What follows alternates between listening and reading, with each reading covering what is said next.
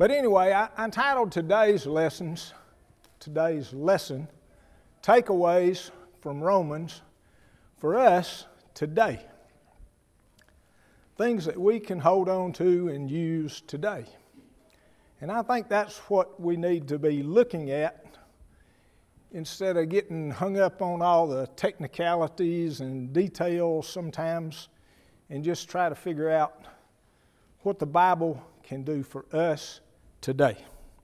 So that's where I want to start, and we're, we're going to work through a lot of different ideas, ideas, and, and I hope it's profitable. It was a, it was kind of enjoyable putting it together, really, and it, it always helps me grow stronger. I never knew how much I didn't know about the book of Romans until I started preparing to teach these lessons. So, anyway, I want to start with a couple of quotes. And these, came, these quotes came from some different books and commentaries that I've used for the last four months trying to put these lessons together. The first one's by a dude named John Stott. He's highly thought of, really uh, an interesting read. And he says Romans is the fullest, plainest, and grandest statement of the gospel in the New Testament. Now that's heavy. That's heavy. Paul calls the gospel the power of God for salvation. And I think that's what Stott is pointing at in a way. And a guy named William Tyndale, who's commonly thought of as the father of the English Bible, I have two quotes from him. Romans is the principal and most excellent part of the New Testament and the most pure, glad tidings. And it also is a light and a way into the whole Scripture. And again, that, there's a lot of power in those words as well. He wrote that in early 1500s because we don't use phrases like glad tidings, but that he wrote that 600 years ago. He also wrote, Learn it by heart. I don't have that kind of memory. I can remember part of it. Learn it by heart. The more it is studied, the easier it is. The more it is chewed, the pleasanter it is. Those are powerful words.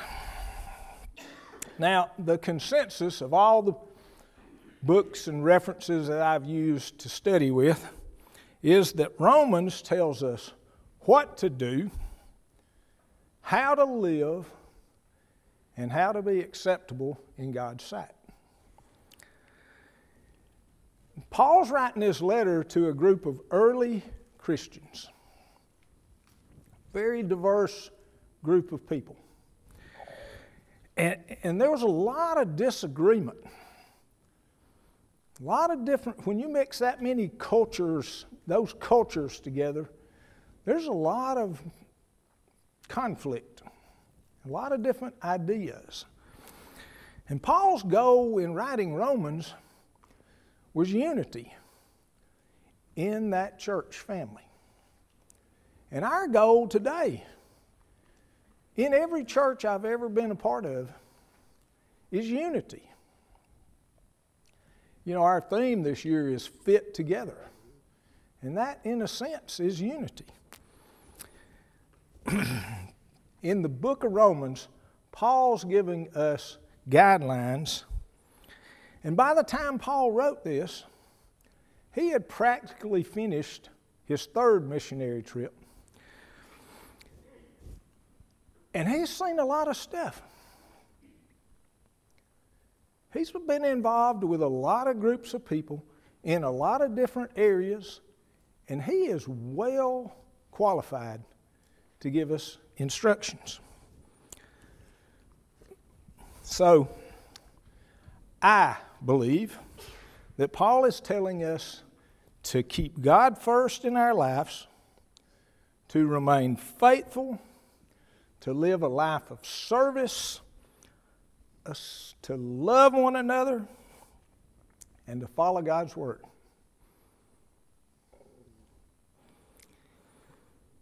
And he's telling us how to do those things.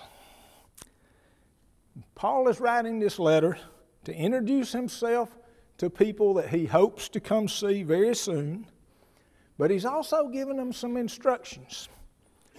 And he's trying to encourage both the Jewish Christians and the Gentile Christians.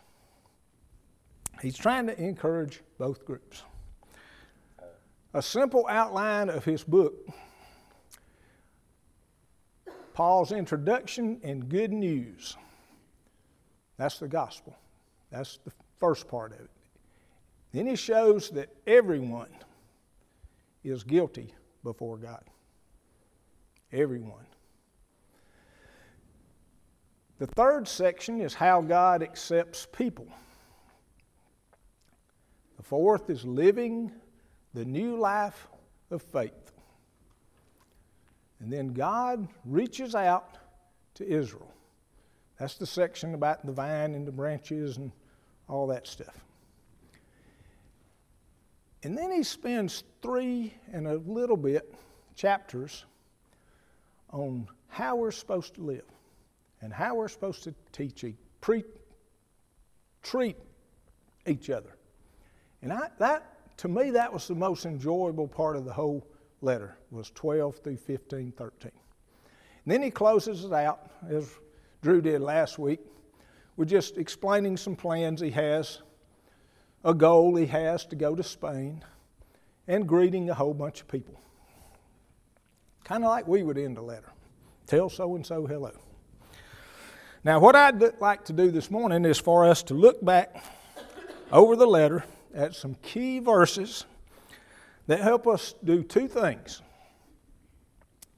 First, to see God's promises, just a few of God's promises to us, and then to look at some instructions that He gives us for different aspects of our life, different emotions that we feel as we go through life.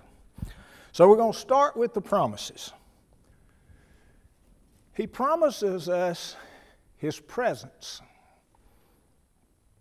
For I am sure that neither death, nor life, nor angels, nor rulers, nor things present, nor things to come, nor powers, nor height, nor depth, nor anything else in all creation will be able to separate us from the love of God in Christ Jesus our Lord.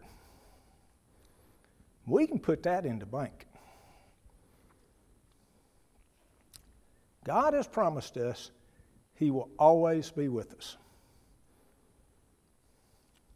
To illustrate that point, I, I heard a, or read somewhere in the past a story about a couple that are in their pickup truck and they're going down the road. And it's an older truck with just a bench seat. And the lady's over on the right. And she looks over and says, Honey, when we first got married, I used to sit over there by you and you'd put your arm around me and you'd drive. Tell me how much you love me. And now I'm sitting way over here. What happened? And he said, You moved. The only thing that can separate us from God is us. We can separate ourselves, but that does not stop God from loving us. And that's what that verse is saying. No matter what we do, God loves us. He wants the best for us. And I think that's part of Paul's message for us. He promises us His love. While we were still weak, at the right time, Christ died for the ungodly. For one will scarcely die for a righteous person, though perhaps for a good person, one would dare to die. But God shows His love for us in that while we were still sinners, Christ died for us. To me, the key word in that verse is shows.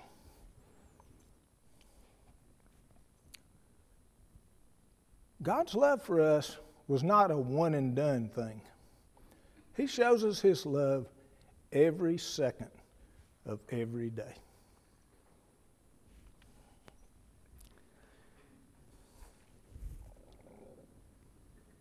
His Spirit,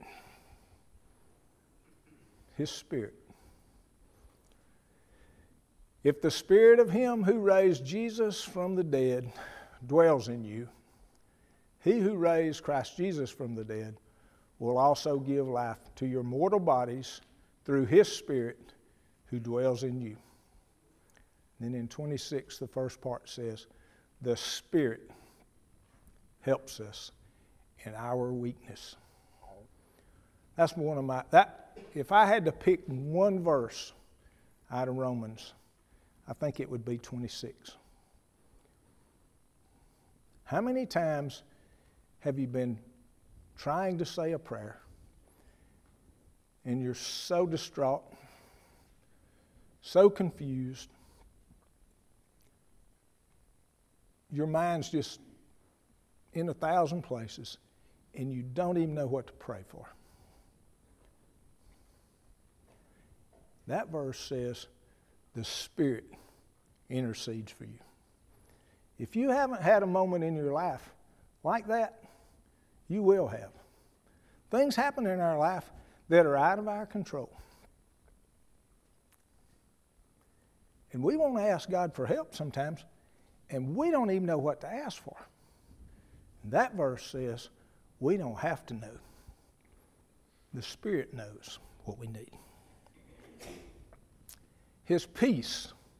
Therefore, since we have been justified by faith, we have peace with God through our Lord Jesus Christ.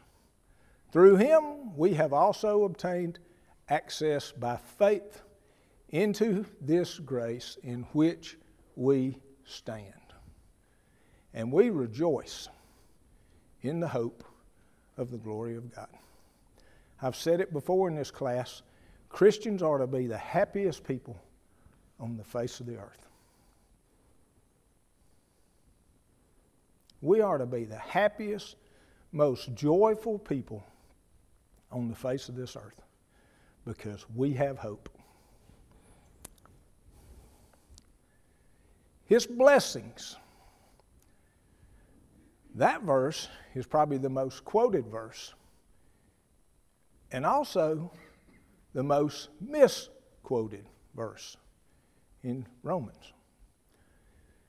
I think it talks about his blessings. And we know that for those who love God, all things work together for good. For those who are called according to his purpose. Proverbs 28 20 says, A faithful man will abound with blessings. A faithful man will abound with blessings. His blessings will be overflowing.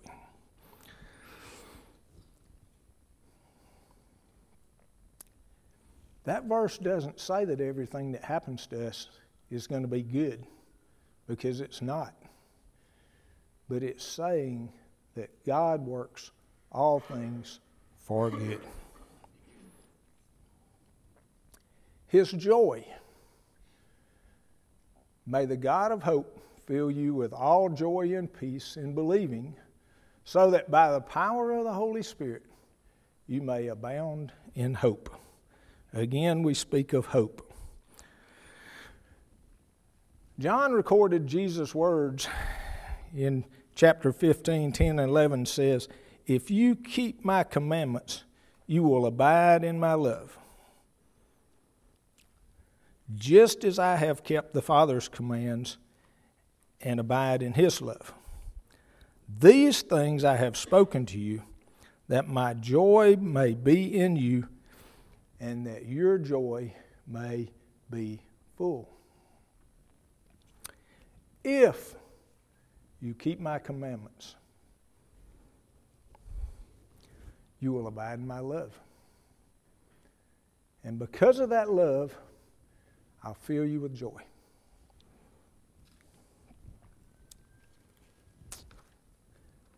Now we're going to talk about some directions that God gives us.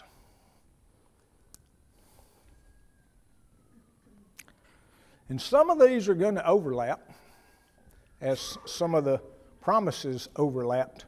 Some of these directions are going to overlap as well.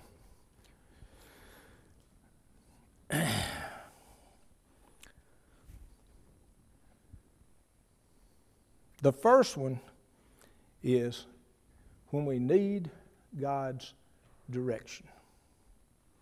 Have you ever prayed and asked, just show me what to do?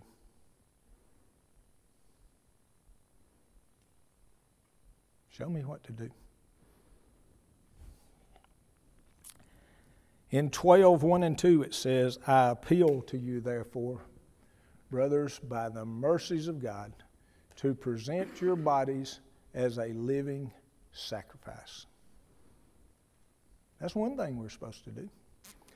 Holy and acceptable to God, which is your spiritual worship. We spent a lot of time on this next section. Do not be conformed to this world, but be transformed by the renewal of your mind. That's another thing he wants us to do that by testing you may discern what is the will of God, what is good, acceptable, and perfect. The only way we can know the will of God is to study the Word. If you're not willing to study the Word, then I think it's wrong ask God to show you the way. Because Scripture says everything we need is right here. I'm not saying it's wrong to ask God to help, but don't ask God to do everything. We have a responsibility. We're supposed to renew our mind.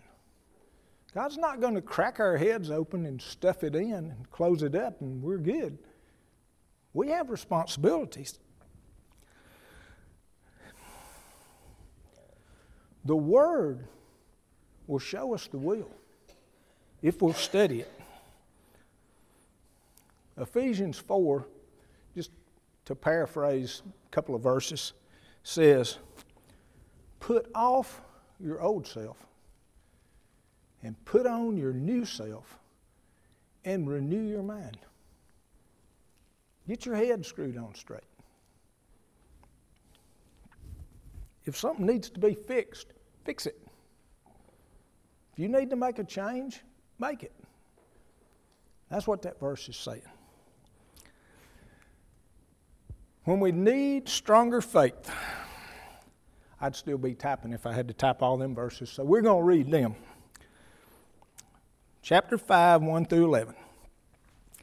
Therefore, since we have been justified by faith, we have peace with God through our Lord Jesus Christ. Through him we have also obtained access by faith into this grace in which we stand, and we rejoice in the hope of the glory of God. Not only that, but we rejoice in our sufferings, knowing that suffering produces endurance, and endurance produces character, and character produces hope. And hope does not put us to shame, because God's love has been poured out into our hearts through the Holy Spirit who has been given to us. For while we were still weak, at the right time, Christ died for the ungodly. For one will scarcely die for a righteous person, though perhaps for a good person one would dare even to die. But God shows his love for us, and that while we were still sinners, Christ died for us. Since therefore we have now been justified by his blood, much more shall we be saved by him from the wrath of God. For if while we were enemies, we were reconciled to God by the death of his Son, much more now that we are reconciled, shall we be saved by his life. More than that, we also rejoice in God through our Lord Jesus Christ, through whom we have now received reconciliation.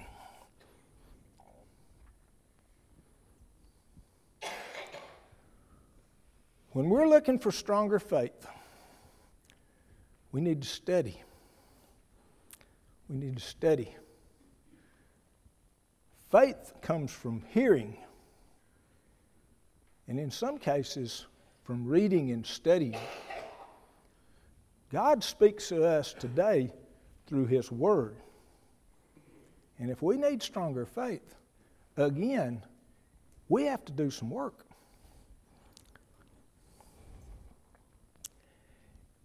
And we're only justified by faith. And only through Christ can we be justified, reconciled. Only through Christ. There's no other way to be saved other than through Christ. We spent some time on 12, 4 through 8. Again, I want to read them. I couldn't get it all on one slide, so we're going to read it. 12, 4 through 8. For as in one body we have many members, and the members do not all have the same function. So we, though many, are one body in Christ, and individually members one of another, having gifts that differ according to the grace given us. Let us use them. If prophecy, in proportion to our faith. If service, in our serving. The one who teaches, in his teaching. The one who exhorts, in his exhortation. The one who contributes, in generosity. The one who leads, with zeal. The one who does acts of mercy, with cheerfulness. That section of Scripture is saying, you have a gift. Don't say you can't do anything because God has given you a gift. And again, He expects us to use it. No matter what it is, use it. Think of the one talent man. He had a gift that he did not use. He's given us that gift for a reason. Some gifts show, some gifts seem more important than another. But don't think God gave you something that's not important. He gave you what He wanted to give you. He didn't make a mistake. Years ago, I thought about this. It's the way my weird mind works, but I thought about this. You know, in, in, Scripture, it related to parts of the body. You know, the eye can't say to the ear, I don't need you, blah, blah, blah. So, anyway, an old car, truck, specifically an old truck, Ford, from 72 back, way back. You can go all the way back to the 30s. Had a set of points in the distributor. Some of you old dudes know what I'm talking about. And those points controlled the spark. And when you put a set of points in the distributor, there was a slotted hole for a screw, and there was a fixed hole for a screw. And you could adjust those points one way or another. And when you got them where you wanted, you tighten that slotted screw. Now, that little screw was about the size of a pencil lead. It's a tiny little screw. But if that one little screw came loose, your truck became a two ton paperweight because it wasn't going anywhere. Just that one little screw. Out of all those parts, that one little insignificant, little tiny little screw, if it didn't do its job, the whole truck quit. That's the way it is in the church family. We all can't stand up and preach, but we can all do our part. And I think that's what I think that's what our gift is. We need to figure out what we're good at. And if you can't figure it out, ask somebody. Because sometimes people see your gift better than you do. But you have a gift, and God expects you to use it. Messed up, sorry. When questioning the way God made you, and sometimes we do that. I do it when I stick my foot in my mouth. Why do I have such a big mouth? Anyway, don't question the way God made you. We had a guy at Cedar Grove for years, really uneducated. I, I don't even know if he had a high school diploma. It's a black fellow. And every once in a while, he'd do a devotional like on a Wednesday night. He said some of the most powerful things I've ever heard. And one of them he said was, God don't make junk. You're not some mistake. You are exactly who God wanted you to be. So don't question God. Why am I seven feet tall and bump my head everywhere? Or why am I five four and I'm a guy? Don't question the way God made you, whether it be physical, personality, whatever. God made you exactly the way He wanted you.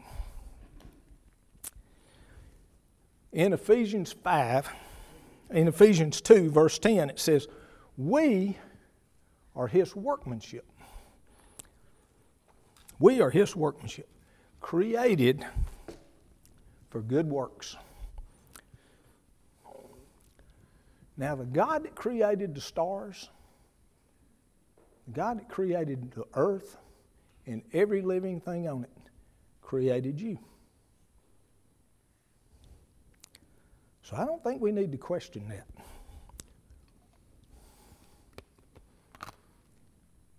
When we feel like a failure,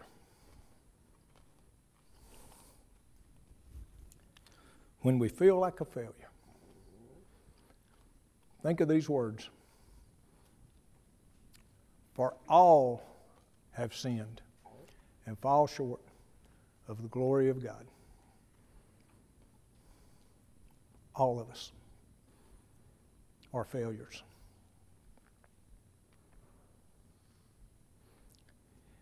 But we're justified by His grace as a gift. Nothing we can earn. Through the redemption that is in Jesus Christ. You're not a failure unless you give up on yourself. You're not a failure. You look around at people sometimes and you think, wow, they got it going on. And little do you know what's really going on. Social media has just that's just put it out there. It's been that way forever. We look at families and think, well, I wish my kids were like that. In reality, you, if you really knew the truth, you would not want that. We tend to compare ourselves with each other instead of comparing ourselves with Christ. We're all in the same boat. We're all failures, and our only hope is through Jesus Christ.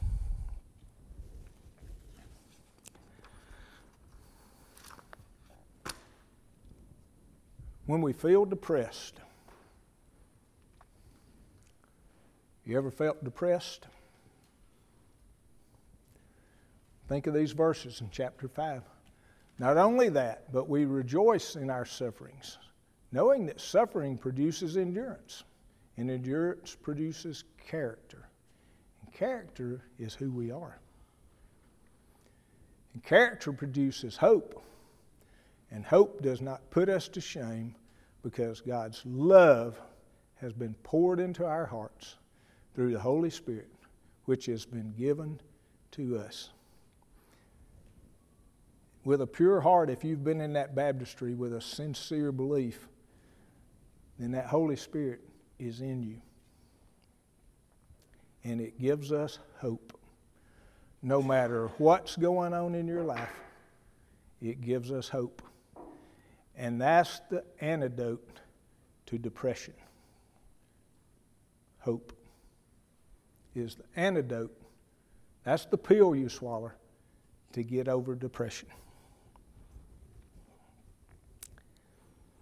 Psalm 73, verse 26.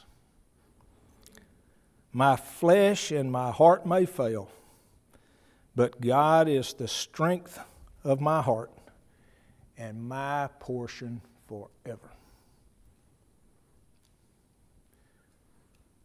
When you're feeling low, read Psalms. Just flip to just about any of them, and it'll take you to another one. Paul, Paul, David went through so many things, highs and lows, highs and lows. And we're no different. We're going to have days when we're depressed. We're going to have days where we're full of joy, and we're going to have millions of them in between. Read the book of Psalms, it's powerful. Again, it's God's Word. When we feel lost in sin, which is a symptom of depression, when we feel lost in sin. Think of these words in chapter 8. There is now no condemnation for those who are in Christ Jesus. For the law of the Spirit of life has set you free in Christ Jesus from the law of sin and death. You know, one of Paul's arguments in Romans, in his writings to Romans, and in other churches, was forget the old law. It's past, it's, it's done with. That was the law of sin and death because no human being could keep that law perfectly. Drew said the other day there's 600 and something different laws uh, that the Pharisees had no one could keep all those laws. And unless you kept every single law, then you're subject to death. We don't have to do that because Jesus paid the price. Just be sure, if you're feeling lost in sin, just be sure that you're in Christ. And that choice is yours. No one's going to drag you to the baptistry and dunk you. And if they did, it wouldn't do any good. It's every person's choice. When you're fighting pride, when you're fighting pride, chapter 12, verse 3 says, For the by the grace given me, I say to everyone among you not to think of himself more highly than he ought to think, but to think with sober judgment, each according to the measure of faith God has assigned. Again, we tend to look at other people and compare ourselves sometimes. And we look at some people and we go, we're, we're kind of like that tax collector, uh, or, or we're, we're kind of like that Pharisee. I'm thankful I'm not like him. Who we really need to be looking at is Jesus Christ.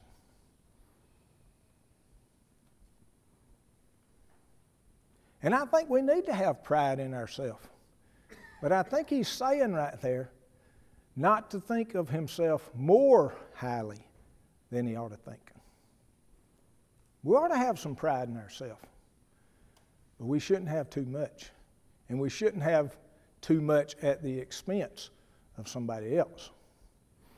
In Proverbs 6, 16 through about 19, it lists seven things that God hates. The very first one, and I don't know if that's a coincidence or what, the very first one he mentions is haughty eyes. I'm better than you. You know what's next? And the only thing that separates them is a comma. I don't think the original writings had commas, but the, the, the Bibles we use today have commas. The next thing, number two on the list, is murder. So, in God's eyes, haughty eyes are in the same boat with murder. And we think of it as nothing. Pride is a dangerous thing. And I think that's why Paul put that in this letter. Because one group of people was thinking we're better than the other group. And that was a battle Paul fought everywhere he went. And that's a battle that goes on today. When we're seeking revenge, chapter 12, verse 17. Repay no one evil for evil, but give thought to do what is honorable in the sight of all. If possible, so far as it depends on you, live peaceably with all. Beloved, never avenge yourselves, but leave it to the wrath of God. For it is written, Vengeance is mine, I will repay, says the Lord. To the contrary, if your enemy is hungry, feed him. If he's thirsty, give him something to drink, for by doing so you will heap burning coals on his head. Do not be overcome by evil, but overcome evil with good. That's our instructions. Paul's writing that to people 2,000 years ago. God is giving those words to us today to live by. And He's leaving us an out because it's not always possible to have peace with everybody you're going to meet. But He's saying, as far as it's possible for you to have it. And He emphasizes if anybody has the right to take revenge, it's me and me alone. And our next one is judgment, and they, those two tie together real closely. Real closely. In 14, 3 and 4 say, Not let not the one who eats despise the one who abstains, and let not the one who abstains pass judgment on the one who eats, for God has welcomed him. Verse 4 Who are you to place pass judgment on the servant of another? It is before his own master that he stands or fall, and he will be upheld, for the Lord is able to make him stand. And in verse 10, why do you pass judgment on your brother? Or you, why do you despise your brother? For we all stand before the judgment seat of God. Judgment is for God. Judging others is for God. He expects us to use some judgment, but not to judge each other. That's His job. And then when we have disagreements, not if we have disagreements, but when we have disagreements. Since the bell has ding donged, we're just going to read verse 10 and verse 18. 12, 10, and 18.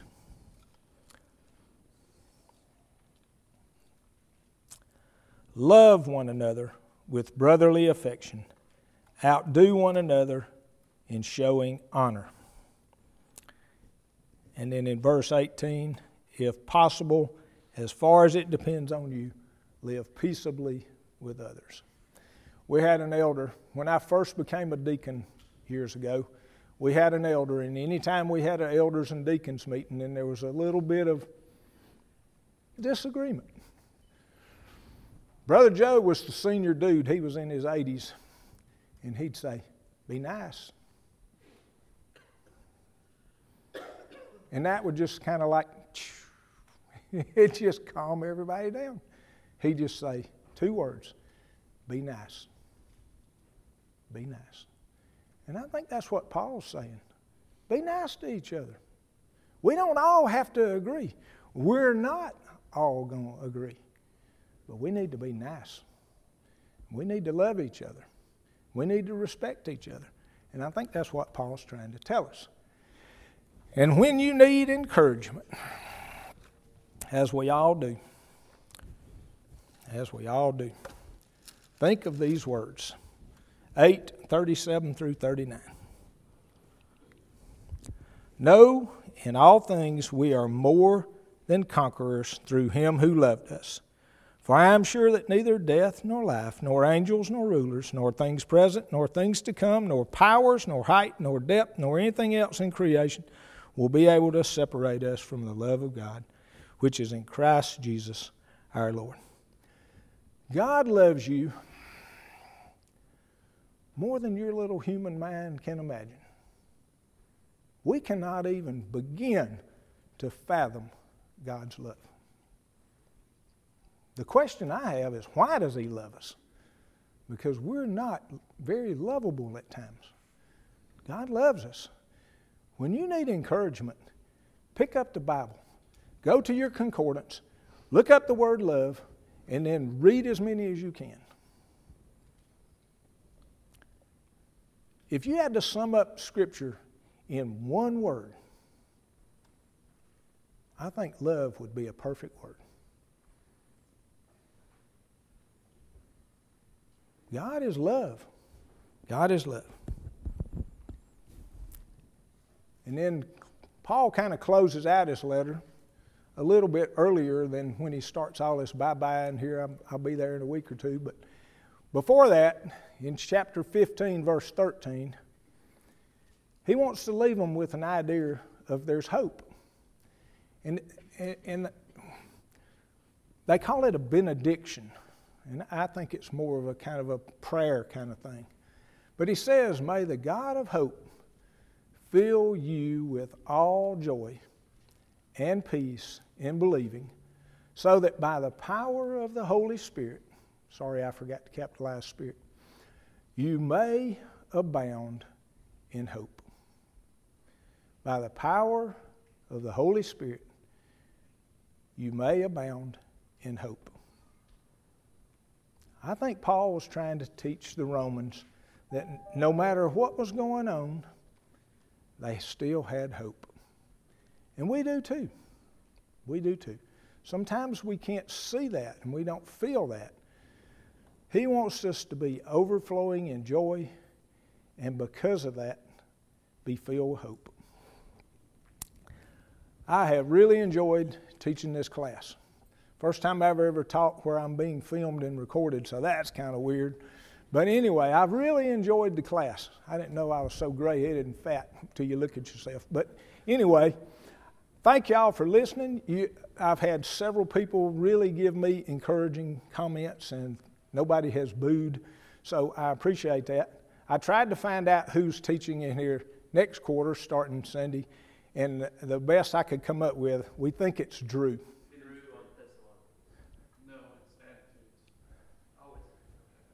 See, we have a disagreement. Eli's, Eli's in here. No, no, no, no, in the back. So, who's teaching in here? And what's he teaching? Attitudes. Attitudes. All right. Boy, that's ought to be interesting. Anyway, thank y'all again. I've really enjoyed it. Get out of here.